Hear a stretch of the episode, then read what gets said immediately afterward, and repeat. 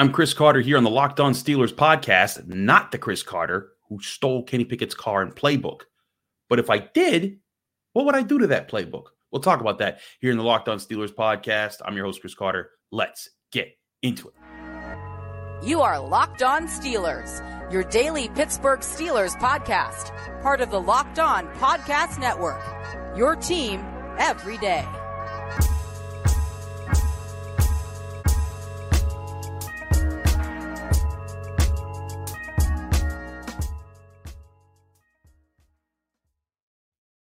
Hello and welcome to the Locked On Steelers podcast. I'm your host, Chris Carter, bringing you your daily dose of all things on the Pittsburgh Steelers. As always, you can find this show on your favorite podcasting app and especially on YouTube. Like this video if you enjoyed on YouTube, subscribe to this YouTube channel to get all of our daily Monday through Friday episodes as well as our bonus content. We thank you for making the Locked On Steelers podcast your first listen every day because we're your team every day. So, as I said, Monday's episode was pre recorded. So there was no way for me to know that someone named Christopher Carter would steal Kenny Pickett's car, which had his playbook in it. I just don't know how that would even happen. But of course, everybody was hitting me up as soon as this. I'm out gallivanting in Georgia on vacation. I'm enjoying a good time with my friends. And I get all these calls. And in fact, we got one of the calls into our hotline. Take it away, Michael Perry of Anderson, South Carolina. Hey, Chris Carter. This is uh, Michael Perry calling from Anderson, South Carolina. I'm a long-time listener, first-time caller.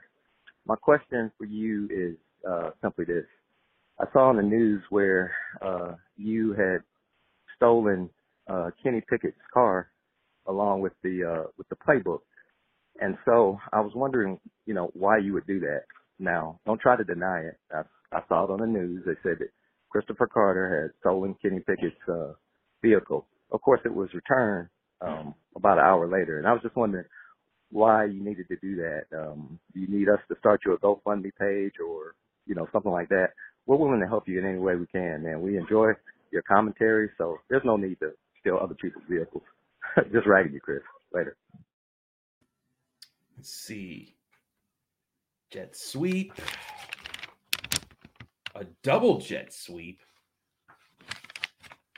a triple jet sweep. Oh, you guys are back. I'm sorry. Uh, yeah, I just, you know, I didn't steal the playbook. I may have a playbook on me right now that if you see on YouTube, but you'll never know if it's the actual playbook because it's just going to sit right here anyways. But anyways, thank you. Uh thank thank you, Michael. I appreciate the the jokingness of, of this manner because it was really funny. And I mean, like I'm in I'm in Atlanta, like walking around this weekend, and I literally see people like reading it, and I heard somebody, wow, Christopher Carter stole Kenny Pickett's playbook. I'm like, it wasn't me, but here we are. We're going to talk about this. But I it, I had some thinking over the weekend, and I was like, if I stole Kenny, if I stole Kenny Pickett's playbook, Matt Canada's playbook, essentially, what would I do with it? And I thought, let's say our top five things that we would change about the Steelers playbook going into this season. Now, before I get into this, I want to say I think part some of these changes will happen because they're natural changes and it's things that I talked about all last season. I really think the Steelers were, were trying to play keep away with the ball.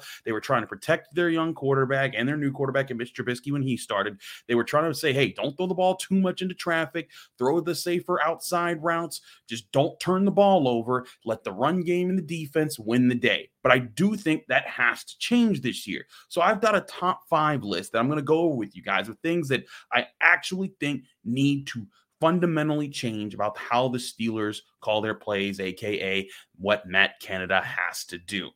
Let's get into this. First and foremost, the Steelers do have to throw the ball to the middle part of the field. Number one, no more excuses, no more, and, like not all the time, it doesn't have to be the only place you go, but there was a concerted effort to avoid the middle part of the field. And sometimes it was also a, you know, there were routes run in that direction. The ball just didn't go that way. It will now be, and uh, for a rookie quarterback, I get it. It's the middle part of the field. That's where Mitch Trubisky was throwing some of those interceptions in that Ravens game. But when you when you're now you're your second year, Kenny Pickett, you've had your feet under you, you've had time to study the playbook. Now you, you're you're you're developing into the guy that they think will be the guy long term. It's got to start opening up the middle part of the field, and if you start hitting in the middle part of the field, you'll actually start to open up the run game a bit more. But it's also how you hit the middle part of the field. It's not enough just to hit it on a couple slants and in routes.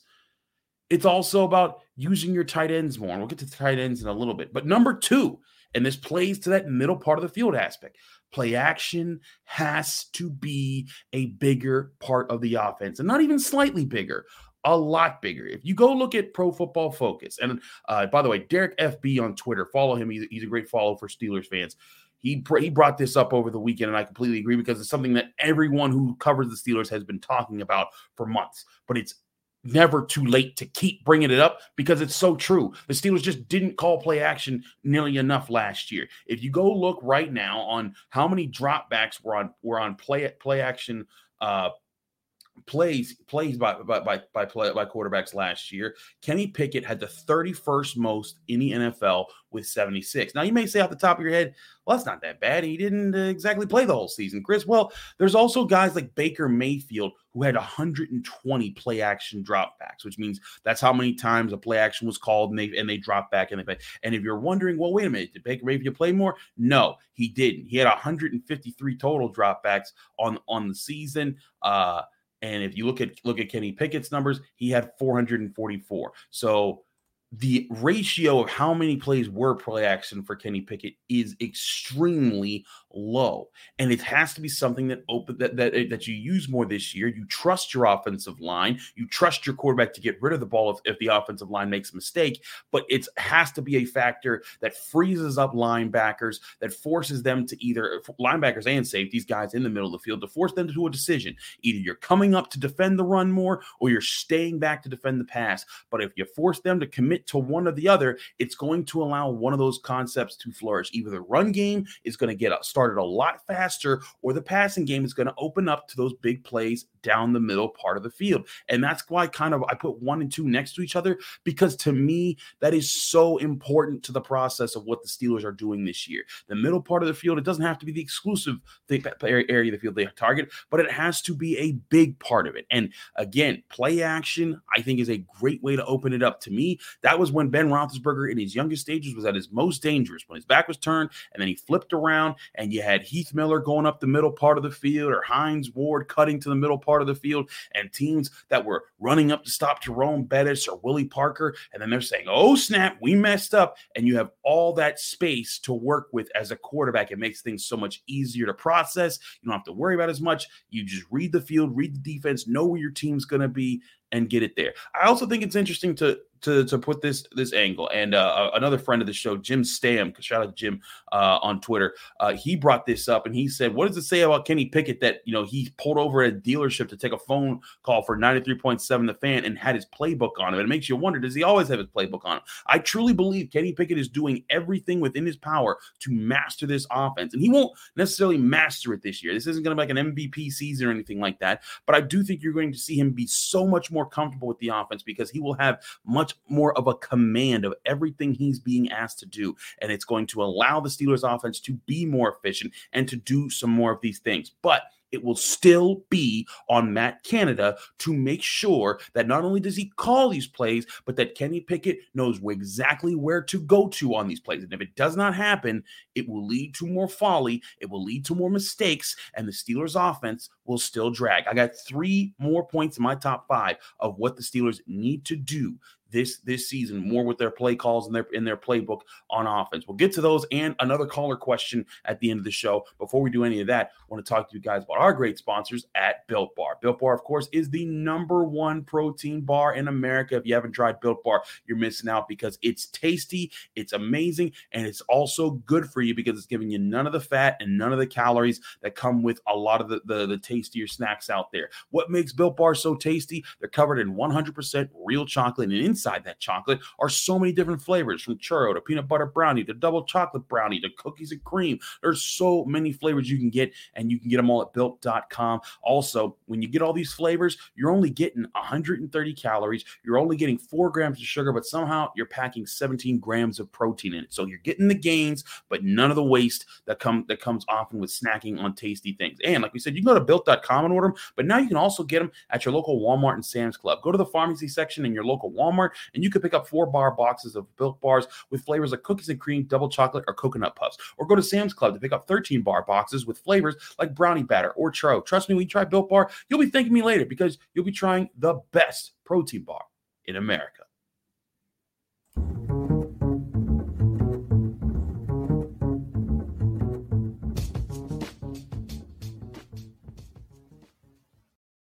Back here in the Locked On Steelers podcast, I'm your host, Chris Carter, here with uh, the Steelers playbook that I stole over the weekend. Um, but let's get back into, again, things that I would do if I were uh, the Pittsburgh Steelers and changing their, their offensive playbook and the, the things that I'd be focusing on. So we talked about throwing to the middle part of the field and using play action to be part of that. My first two points.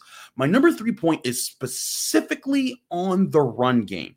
And it's something that I was going back and I was watching tape and I was thinking about, and then I was comparing it to Pro Football Focus's charting as far as what runs were zone versus gap runs. And I think that there were there was a there was a push out there during the season that says, "Hey man, stop calling zone runs. Let Najee Harris just run gap runs because then he doesn't have to think about where he's going. He's going to an assigned gap, and that's just going to be the where he hits the hole, and he doesn't have to think about it, and he's going to succeed there." So I was like, "Okay, well let's look at some comparisons as far as what parts of the year he was succeeding and when." He, when the Steelers were calling more gap runs versus more zone runs. And the Steelers called a lot more uh, uh, zone or gap uh, zone runs, excuse me, for Najee Harris than gap runs. On the year was 181 zone rushes to 84 gap rushes. So a big disparity there. But it's also interesting to note when the disparities widened because early on in the season, it was actually very close. In the first eight games of the season, they ran 59 zone runs with Najee Harris and 46 gap runs. Now, for those who don't understand zone and gap, let me give a brief explanation. Zone is basically the concept that you're having your offensive lineman do. They're they're blocking in zones. They aren't necessarily assigned to a specific person. They're assigned to a specific area, which allow forces them to communicate them a little bit more, but allows them to be more flexible with different fronts. It also often gives the running back more chances to choose which hole they want to attack based off of how they feel out of play. It's something that Le'Veon Bell was elite at when he was at his prime with the Pittsburgh Steelers, uh, and that's something that I thought was so good about them. And I think they've been trying to recreate it with Najee Harris. Gap runs are when you're saying, "Hey, you're hitting off tackle right side. That is your goal. That's what we're setting up. Don't go nowhere else. Attack, attack, attack. So there's your differences of the plays. And again, in the first eight games of the season was 59 to 46 for every it, it, it was almost one to one when you look at it. It was 1.2 for every uh uh, for every gap run, you only you only had 1.2 zone runs. So like you you you didn't have that much disparity. But the production wasn't there when they were doing that. They got three. Najee Harris had 361 of his rushing yards during that time. That's 3.4 yards per carry during that time. Then in the last nine games of the season, the Steelers went it ran 122 zone runs to only 38 gap runs. So in more in more games, they ran less time on the on gap runs, and it produced better yards. They had 677 yards by Najee Harris, a 4.2 yards per carry, 0.8 yards more uh, than than the first eight games, and he averaged uh, and that and that was an average of 3.2 zone runs for every gap runs that they designed for Najee Harris to run. Now I, I just threw a whole bunch of numbers at you. You're probably thinking like, "Whoa, zone gap, Carter, you're losing me, man." Stick with me here. I think part of this was also absolutely what we've been talking about all along. The offensive line coalesced, they got better. But when they coalesced, I think Najee Harris learned how to trust them because it's one thing to just run up to a line and try to make a decision and you know then you get blown up. And then when you keep trying to make decisions and you keep getting blown up that's what was happening to Najee Harris a lot in the early part of the season.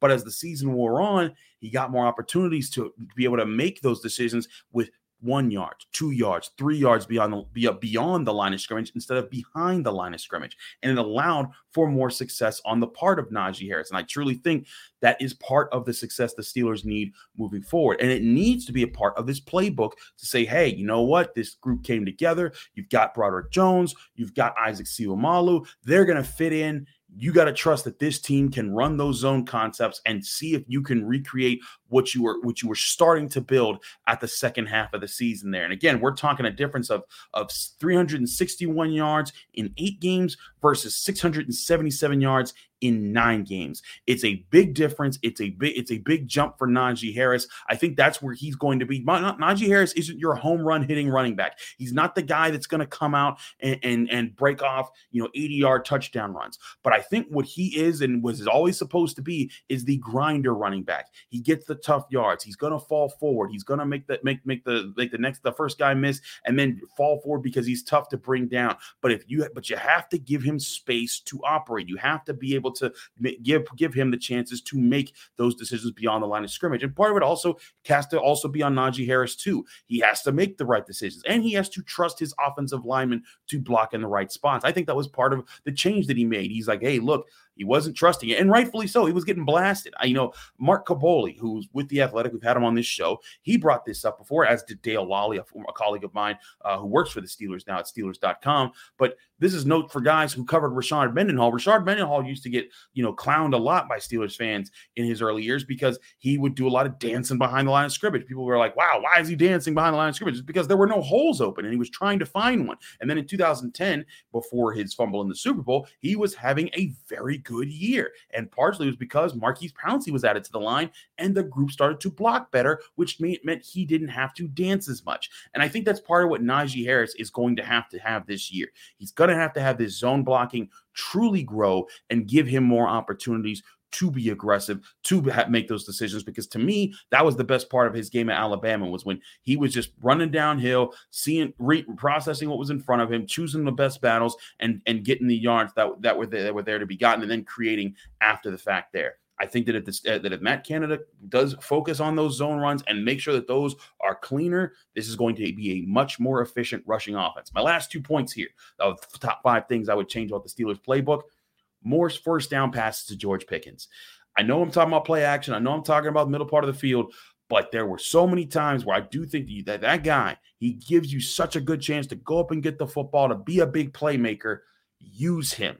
Use him to terrify defenses more. And when you do that, if he proves that he can win those jump ball battles against the cornerback, it's going to force a safety to play over top of him more. It's going to force more attention his way. He got 800 plus yards last year with Mitch Trubisky and Kenny Pickett kind of going back and forth between the quarterback battle that, that was there throughout the season and the injuries and all the other things and just the makings of the offense that was still figuring things out. Imagine what he could do if you start throwing him to the ball on more on more possessions where defenses are kind of in a place where they have to honor the run. They have to honor the the tight end. They have to honor Diontae, uh, Diontae Johnson. They have to honor all these different things. And you're throwing it to George Pickens, where maybe he gets that nice one on one coverage and he gets a chance at a big play. That has to be another big part of it. And something, and my final point here, something that I've been talking about a lot for this for the Steelers is using more 12 personnel. Get them tight ends on the field. You can run the ball, you can call play action, but I think that has to be a much bigger part of this Steelers offense. We've talked about it with Dorin Dickerson, a former NFL tight end himself, who came on the show and said how excited he was to see a Pat Freiermuth working with a Zach Gentry and a Darnell Washington and seeing that crew go to work. And I also think you can get even more creative with a, with a, with a Connor Heyward out there. He's going to to be more of the fullback, H back type of guy that floats around this year, but you know that he can line up there and know what he's doing. So you have all this flexibility, use it. So those are my top five things. A or one, get the ball to the middle of the field more. Two, call play action much more than you did last year. Three, trust the zone runs, make sure they're clean. Get Najee Harris to in space and let the offensive line work to make it to give him space to go to go to work. Four, more first down passes to George Pickens, and five, lots and lots more of 12 personnel formations. We'll, and we'll see if that happens. OTA start back up again this week. We have a lot more to, to cover from that as we get OTA reports from the Steelers uh, here as as time rolls out. But we got more questions to talk about. Another caller called in with a question about Steelers defense and their newest player on that defense. We'll talk about that in just a minute here on the Locked On Steelers podcast. I'm your host Chris Carter. Stick with us. We'll be right back.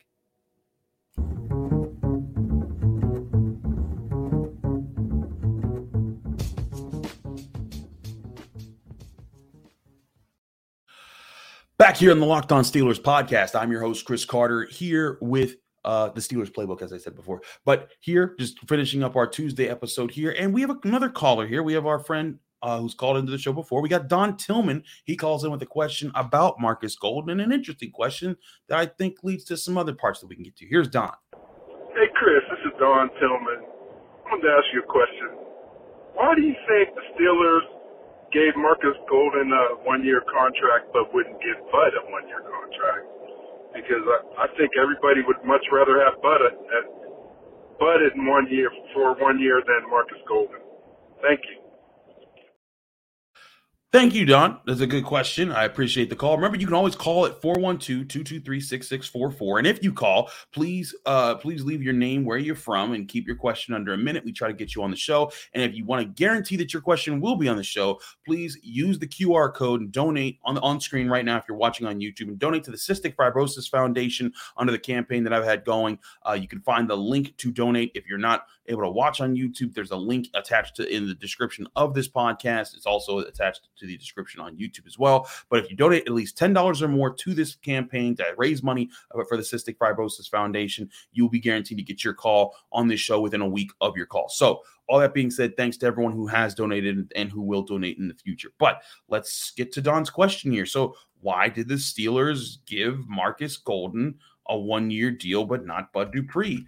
Well, it, it that is that is an interesting question, but one I don't believe I've seen Markus Golden's financial numbers yet. You know, I, I think that that's a that's still something that has to come that has to come out right now.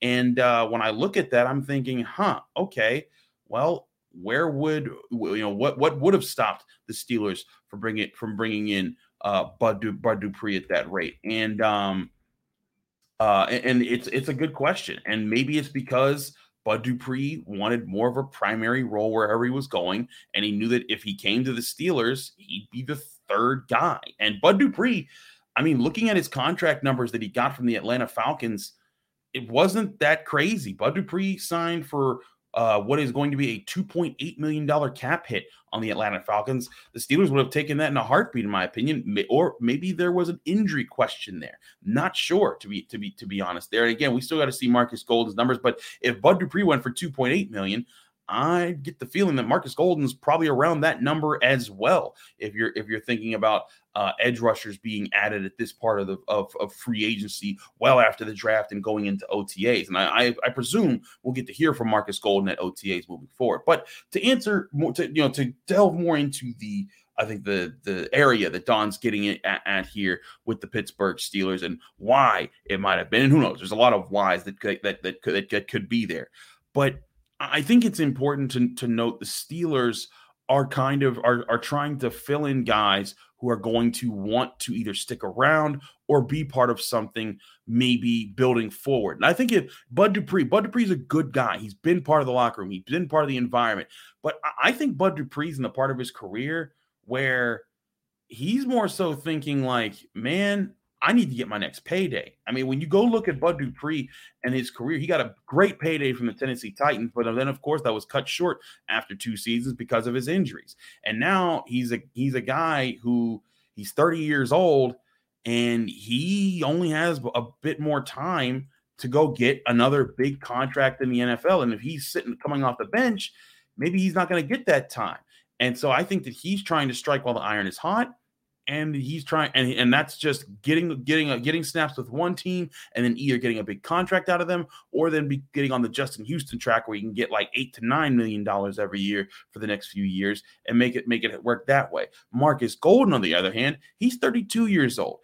and you might be thinking, well, that's just two years, but two years at that at playing that position, that could be a very different part of both of their careers, especially with the injuries that Bud Dupree's had in his career. I think Markus Golden's in the position where he's like, look, he knows what this is. He's down to contribute. He's kind of, you know, he's never been the guy that was going to be, you know, this the supreme takeover edge rusher that Bud Dupree, that the Tennessee Titans were hoping Bud Bud Dupree would become. Um, and he's had he's had good years. Again, he had 12 and a half sacks in 2016, 10 sacks in 2019, 11 sacks in 20 in 2021. He's had moments here and there, but I think that Markus Golden's just in a different part of his career. And I think it goes back to what the Steelers are actually looking for from a lot of these veterans they're signing this year. They're looking guys that are just going to add to the culture. They're going to be about team first and not necessarily worrying about contract situations as much as they are worrying about making sure that they're that they're lifting up the team a bit more. Because the key for this Steelers team this year, I know a lot of people you talk about winning Super Bowl, doing this and checking those boxes.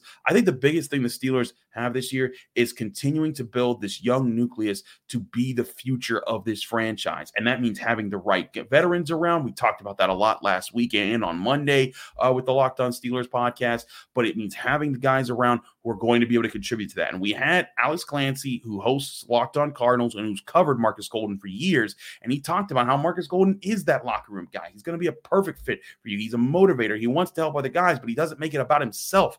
And I think that that's what they're looking for guys who can contribute to that. Not that, again, not that Bud Dupree can't help in that regard, but I think Bud Dupree and the Steelers may have different goals right now for, for the, Steelers looking for an edge rusher who can come off the bench, give them some good snaps, and um, and uh, and and be able and be able to just come off the field, come off the field, help out, and kind of just be quiet. And when you come back, you know, off the field, you're helping, you're you're you're being that extra mentor, um, you know, you know, off the field for you guys.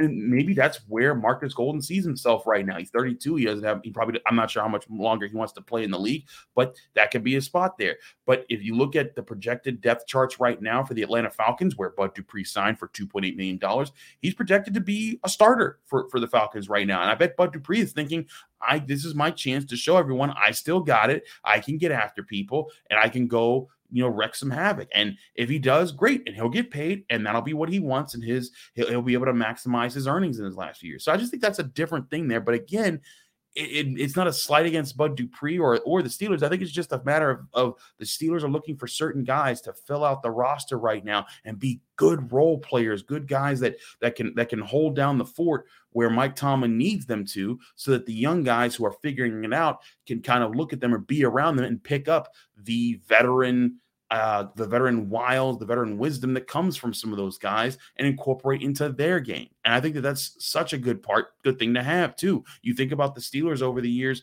when they were at their best. There were plenty of guys, like guys who like like Larry Foote, who Larry Foote wasn't a superstar, but he knew where he had to be. He was a pro, he was a professional. He was in the right spot. He communicated, did his job, and was was a, was a good guy in the locker room. All those things adding up, you helped all you helped the other guys around you be be good and be better. So again, I look at the Steelers and what they're doing there, Don. I think it's more so but Bud and the Steelers maybe just didn't see eye to eye on what was going to happen there. And Bud wants to start. He wants to get the chance to show the NFL he still got it. Markus Golden, I think, is reserved to, hey, you know what? I'll come off the bench, but I'll give you everything I got, and I'll be able to be part of what you're trying to build as a winning culture for the for this young Steelers roster and the future to come with this nucleus with Kenny Pickett, Najee Harris, uh, and all the younger guys on the roster. That's what I have you here on the Locked On Steelers podcast. I'm your host, Chris Carter. Follow me on Twitter and Instagram at Carter Critiques. Read my work at the Pittsburgh Post Gazette and check out this show, the Locked On Steelers podcast, Monday through Friday here on your favorite podcasting app or on YouTube. Like this video if you enjoyed it on YouTube. Subscribe to this YouTube channel to get all of your daily Monday through Friday episodes. Remember, I wasn't the person who stole Kenny Pickett's playbook, but if I did, I'd make those changes I did at the start of the show. We'll be back to more, more tomorrow on the Wednesday episode after OTAs continue for the Pittsburgh Steelers after the holiday weekend. Stick with us here in the Locked On Steelers podcast. We'll have a lot more fun conversations on your Pittsburgh Steelers.